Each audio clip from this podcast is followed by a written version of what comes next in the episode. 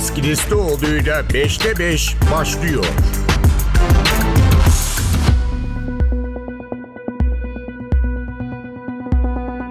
Merhaba, 5'te 5 ile karşınızdayız. Bu hafta programda Afganistan'ı konuşacağız. Önce kız öğrencilere üniversite öğrenimi yasaklandı. Daha sonra da sivil toplum örgütlerinde çalışma yasağı getirildi.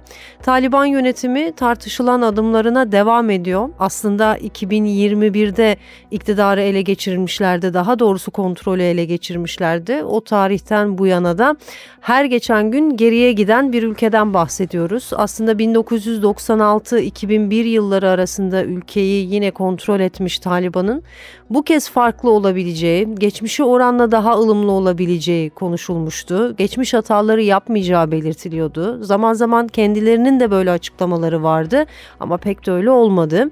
Sadece kadın hakları konusunda olumlu bir tablo görmediğimiz gibi kabinede de hükümette de kapsayıcı bir adım atılmadı. Bu meşruiyet sorunlarını ortaya çıkardı. Bunun ekonomik yansımaları oldu. Batı Afganistan'ın parasını dondurmuş durumda bankalarında yıllarında dolayısıyla ekonomik krizde giderek derinleşen bir ülke haline geldi Afganistan. İş karma karışık. Bugün Afganistan'ı konuşacağız bu yüzden kadın haklarını merkeze alarak. Konuğumuz Profesör Doktor Ahmet Kasımhan. 5'te 5 başlıyor. 5'te 5 Hocam merhaba, yayınımıza hoş geldiniz. Merhabalar. Şimdi öncelikle eğitim konusuyla başlayalım isterseniz. Aslında ilk etapta bir yasak yok gibiydi iktidarı ele geçirdikten sonra Taliban. Sonra kız erkek ayrımı, ders günü ayrımı yapıldı. Ondan sonra artık yavaş yavaş seviyeler boyutuna geldi iş, üniversite vesaire. Şimdi ilkokul da tabii dahil edildi. Yani aslında baştan böyle olacağı belli miydi yoksa biraz zamana mı yaydı Taliban bu işi ne dersiniz? Yani baştan böyle olacağı belliydi. Hı hı. Bunun böyle olmayacağını düşünen veya iddia edenler sadece iki kategori ve anlaşılabilir. Burada hiç lafı yumuşatmanın gereği de yoktur. Hı hı. Çünkü aksi elimizin altındaki bilimsel veri ve kanıtlarla çelişir. Hı hı. Onlara da gireceğim daha sonra müsaadeniz olursa. Hı hı. Nedir bu iki kategori? Bir tanesi radikal akımlar ve bu bölgenin tarihi ve Taliban'ın kendi karar alma hikayesini, bundan önce izlediği siyasetin hikayesini hiç bilmiyor olmak ve buna rağmen de e, bu konularla ilgili yorum yap yapma günahını işliyor olmaktır. Bunlar ilki. İkincisi ise kasıtlı olarak kasıtlı olarak ne olacağını bildiği halde bunun tersini söylemek bunların hangisinin daha vahim olduğuna ilişkin değerlendirme ayrıyeten yapılabilir. Hı hı. Ama bu ikisinin ötesinde bir e, yaklaşım olamaz. Hı hı. Çünkü uluslararası siyaseti izleyen veya onun tarafı olan bir kurum, kişi veya devlet bu kadar naif olmayı kaldıramaz. Dolayısıyla hiç kimsenin bu kadar naif olmadığını bilerek bu iki kategori içerisinde ancak anlamlandırılabilir bu diyorum ve bunun daha yumuşak bir tarifinin olduğunu da düşünmüyorum. Düşünmüyorsunuz. 5'te 5 Peki ikinci sorum e, şimdi sivil toplum kuruluşlarına kadınların çalışmaması meselesi. Aslında bunu şöyle formülize ediyor Taliban yönetimi. Tüm sivil toplum kuruluşlarına kıyafet zorunluluğu ihlali gerekçesiyle kadın çalışanların işine son vermesi talimatı veriyorlar. Aksi halde lisanslarının iptal edileceği duyuruluyor. Böyle bir çerçeve, bir kılıf diyelim tırnak içerisinde var. Fakat uluslararası kuruluşlar teker teker açıklamalar yapmaya başladılar. Mesela Londra merkezli Çocukları Kurtarın Vakfı, Save the Children Vakfı, Christian Aid Vakfı, Güney Afrika merkezli Yoksullukla Mücadele Derneği, Action Aid yine birkaç tane daha böyle çok büyük yapı var. Afganistan'da aslında ekonomik krizi ve yardımların önemini düşündüğümüz zaman bir anlamda ülkeyi nefessiz bırakan da yani bu ülkeye giren damarlar gibiydi bu sivil toplum örgütleri. Buna ne diyeceksiniz? Bundan sonra tabloyu nasıl etkiler Afganistan'da STK'ların çekilmesi? gittikçe daha da ağırlaşacaktır. Hı hı. Şimdi biraz evvel bunun tahlilinde kullanılması gereken bilimsel modellerden bahsettim. O modeller özü itibariyle iki tane başlıkta ele alınabilir. Bir tanesi otoriter yönetimlerin kendilerine ait bir oyun kitapları ya da bir manuelleri olduğundan bahsetmek mümkün. Dünyanın her yerinde bu tür şeyleri yapanlar kendilerinin e, gücünü konsolide etmek, toplumun kalanını kendi kafalarındaki modele göre kontrol etmek hı hı. E, isteyenler zaten bu işleri özellikle çağımızda ama 100 yıl öncesine gittiğinizde de benzer şeylerle karşılaşırsınız. Sureta haktan gözükürler. Yani bunları belli kanun ve kaideler içerisinde açıklanabilir veya mazereti üretilebilir tutmayı deneyeceklerdir. Bu bakımdan adaletin hukuk adına, adaletin hukuk adına kurban edilmesi en sık kullanılan yöntemlerden bir tanesidir. Adalet dediğim zaman kanunlar bütününden bahsediyorum. O kanunları siz çarpıtarak uyguladığınız zaman adil sonuçlar elde edemeyecek olmanızdan hı hı. bahsediyorum. Dolayısıyla hukuk adına kurban edilen adalet buna benzer. Bir ikincisi ise radikallik sarmalı.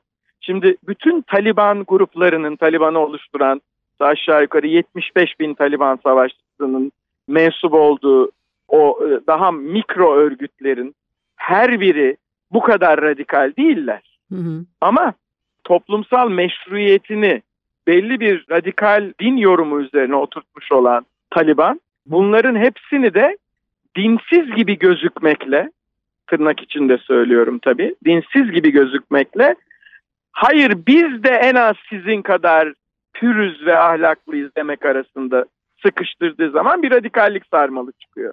Yani Taliban içerisinde daha meşru ve daha güçlü olmak için daha yüksek sesle daha radikal şeyler söylemek siyasi pragmatizmin bir gereği haline alıyor. Dolayısıyla bunların karşısında Taliban'ın içerisinden bir ses falan yükselmesi de söz konusu değil. Hı hı. E, e, Taliban'ın e, kendisinin maddi olarak kaynak kullanımı veya erişimi gibi bir sorunu yok. Nüfusun kalanınınsa fakirleştikçe kurtuluşu bu dünyada değil öbür dünyada arayacağına dair bir umutları olduğunu da düşünüyorum. Zaten hani İran İslam devriminde Hümeyni'nin daha önce yaptığı açıklamalara bakarsanız kadının saçının gözükmesini vesaire geçtim yani onların anlayışıyla hicap meselesini geçtim. Mesela müziğin de e, gayri İslami olduğunu iddia ederler. Hı hı. Taliban daha önce iktidardayken kadınların topuk sesinin de gayri İslami olduğunu hı hı. E, söylüyordu. E şimdi bütün bunların üzerinden baktığınız zaman işte kız çocukları ya da genel olarak çocuklar daha iyi koşullarda yaşamışlar. Bunların eğitim almasıyla ülkenin geleceği daha güvenli olmuş. Toplum sözleşmesi daha kuvvetli olmuş. Afganistan daha müreffeh bir ülke olmuş falan. Bunlar hiç umurunda değil Taliban. Beşte beş. Şimdi üçüncü sorum aslında biraz ikircikli halle ilgili olacak. Siz de denk gelmişsinizdir. Sosyal medyada son dönemde paylaşılan Taliban sözcüsünün bir videosu var. Aslında yeni bir röportaj değil. Piers Morgan'ın geçen Mayıs ayında yaptığı bir röportaj o. Ama işte Afganistan'daki bu üniversite yasakları, STK yasaklarıyla birlikte yeniden gündemimize düştü. Önümüze düşmeye başladı sosyal medyada.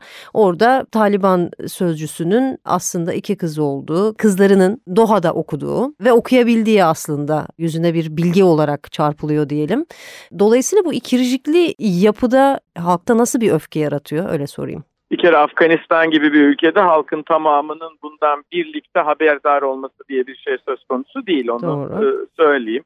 Dolayısıyla bu çok Taliban e, liderliğinin umurunda da değildir. İkircikli yapı dediniz. Siz öyle demek noktasında da haklısınız.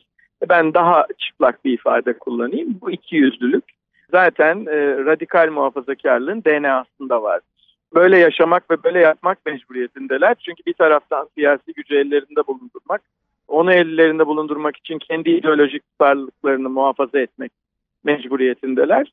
Öbür taraftan Taliban'ın IŞİD'den mesela farkı, uluslararası toplumun içerisinde bir yerlerde olmak ve e, kendileri adına birçoğunun işte dedim ya demin hani hı hı. E, hepsi aynı radikallikte değil diye e, birçoğu ülkeyi yönetiyor olmaktan kaynaklanan rantı dünya standartlarında kendileri ve aileleri için bir gelecek ve bugün garantilemek hı hı. için bir yöntem ve onu onun kaynağı olarak görmeleri noktasında cereyan ediyor. Dolayısıyla daima bu ikiyüzlülükler ortaya çıkacaktır. Bu toplumsal ikiyüzlülüğü de doğurur. Aynı bağlamda bir örnek vereceğim. Bunun en tipik örneği İran'dır. Yani İran'da senelerdir insanlar nasıl yaşıyorlar belli. E, Tahran'dan kalkan herhangi bir uçağa binin ve İran hava sahasını terk ettiği zaman insanların hangi tavır içerisine girdiklerine bakın ya da yani bugün Türkiye'de en çok gayrimenkul alan artık ikinci oldular Ruslardan sonra ama yabancı grup İranlılardır. Hı hı. E, ve dolayısıyla bu bizimle birlikte özellikle mesela İstanbul gibi bir metropolde yaşayan İranlılar var.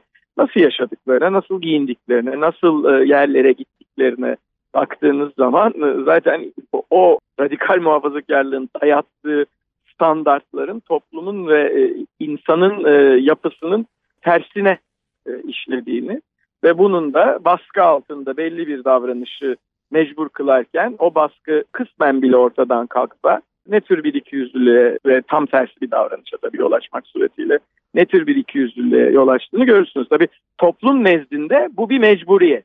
Baskının yarattığı bir mecburiyet. Bu tür e, grupların, bu tür hareketlerin liderlikleri nezdinde ise bu bir tercih. Yani o tam ikiyüzlü. Bunun da sebebi biraz evvel dediğim gibi o nimetlerden ayrı yaşamaya ilişkin bir kaygıları yok ki bu adamlar. Dolayısıyla kendi kızlarını Doha'da da okuturlar. Geçtim Amerika'ya da yollamaya çalışırlar. İngiltere'ye de yollamaya çalışırlar. Yaşasınlar diye. Bu böyledir. Beşte beş. Dördüncü sorum aslında İran vurgusunu da çok yaptınız. Biraz 21. yüzyılda nasıl daha da geriye gitmeyi başarıyoruz dünyada? Yani İran'daki tablo ortada, Afganistan'daki tablo ortada. Zaman zaman batıda da öyle çok ileri gidiş var mı kadın hakları konusunda? Soru işaretlerimiz var. Yani ne söylersiniz böyle bir 21. yüzyılda artık bunları tartışmıyor olmamız gerekmez miydi? Gönül öyle isterdi ama ben umutsuz değilim. Bir kere İran için hiç umutsuz değilim. İran dini lideri e, Vali Fakih konumundaki hı hı hı. Ayetullah Ali Hamane'yi sonsuza kadar yaşamayacak. Hiçbirimiz sonsuza kadar yaşamayacağız. E, Hamane'yi sonrasında İran'ın e, önemli bir çalkantı ve bir değişim yaşayacağını zannederim. Afganistan tabii biraz daha problemli bir durum. E, bunun da nedeni 1979'dan beri bir türlü e, bir normal hayatın tesis edilememiş olduğu bir ülke olması. Bunda e, Sovyet işgalinin rolü olduğu kadar arkasından gelen 11 Eylül sonrası başlamış olan NATO müdahalesinin yapılış biçiminin ve sona erdiriliş e, şeklin yani hem e, uygulanan yöntemlerin hem de sona erdiriliş şeklinin de ciddi bir etkisi olduğunu söylemek lazım. Yani iki yüzlülük sadece radikal muhafazakarların tek elinde bir durum değil. Amerika'da bununla ilgili olarak yeterince kabarık bir kayda sahiptir kendi adına. Ama hani Afganistan'ın da daha uzun, daha uzun ama yani bu tabii toplumun acılarını ortadan kaldırmayacak Afganistan'ı muhtemelen hani e, orta çağ ilkelliğinin de altında bir yerlere indirecek. Sonra toparlaması çok zor olacak ama neticede daha ileriye doğru adım atacağını bir yerlerde düşünüyorum. Batı'ya gelince e, Batı ile ilgili de umutsuz değilim. Ben çünkü bugünkü vaziyeti şöyle değerlendiriyorum. Bakın radikal hareketler, muhafazakarlık toplumların kendilerini tedirgin hissettikleri zamanlarda yükselir. Bugün dünya kendini hele Covid pandemisinin insanın kendini algılayış biçiminde yarattığı travmalarla çok ciddi bir tedirgin edici etkisi oldu. Hı hı. Bu etki e, radikal hareketleri yükseltir. Hı hı. Neden? Çünkü muhafazakarlık neticede bir emniyet ideolojisi e, ona sığınmak kitlelere kendilerini iyi hissettirebilirler, hissettirebilir. Bunu e, Afganistan'daki durumdan ziyade batıdaki durumla alakalı olarak söylüyorum. Bir radikal hareketin sesinin en çok çıktığı zamanlar bir kurulduğu zamanlar. Çünkü orada farkını ortaya koymak, taraftar toplamak, şok yaratmak, kendini bilinir kılmak için en böyle e, aşırı e, eylemlerini yapar.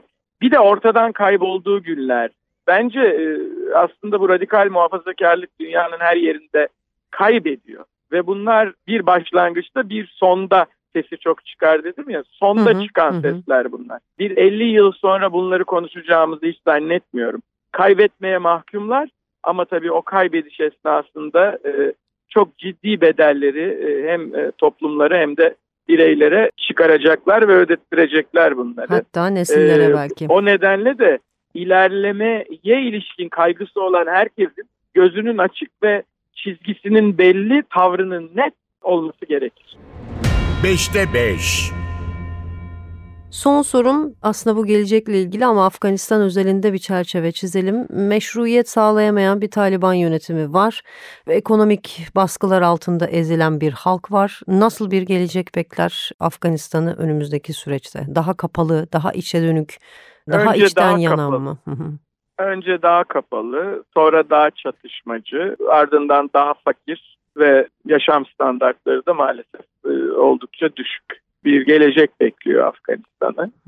Maalesef Afganistan çok bahtsız bir ülke.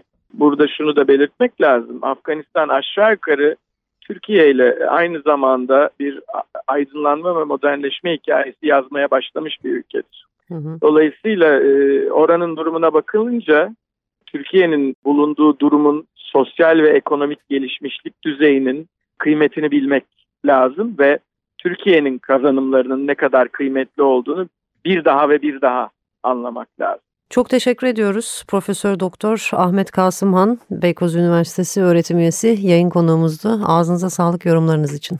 Teşekkürler. Teşekkür ediyorum. İyi yayınlar diliyorum. Bizi dinleyenleri de saygıyla selamlıyorum. 5'te 5. Bu hafta 5'te 5'te Afganistan'ı konuştuk. Haftaya bambaşka bir programla yeniden karşınızda olacağız. Ben Deniz Kilislioğlu. Deniz Kilislioğlu'yla 5'te 5 sona erdi. Kaçırdığınız bölümleri NTV Radyo podcast sayfasından dinleyebilirsiniz.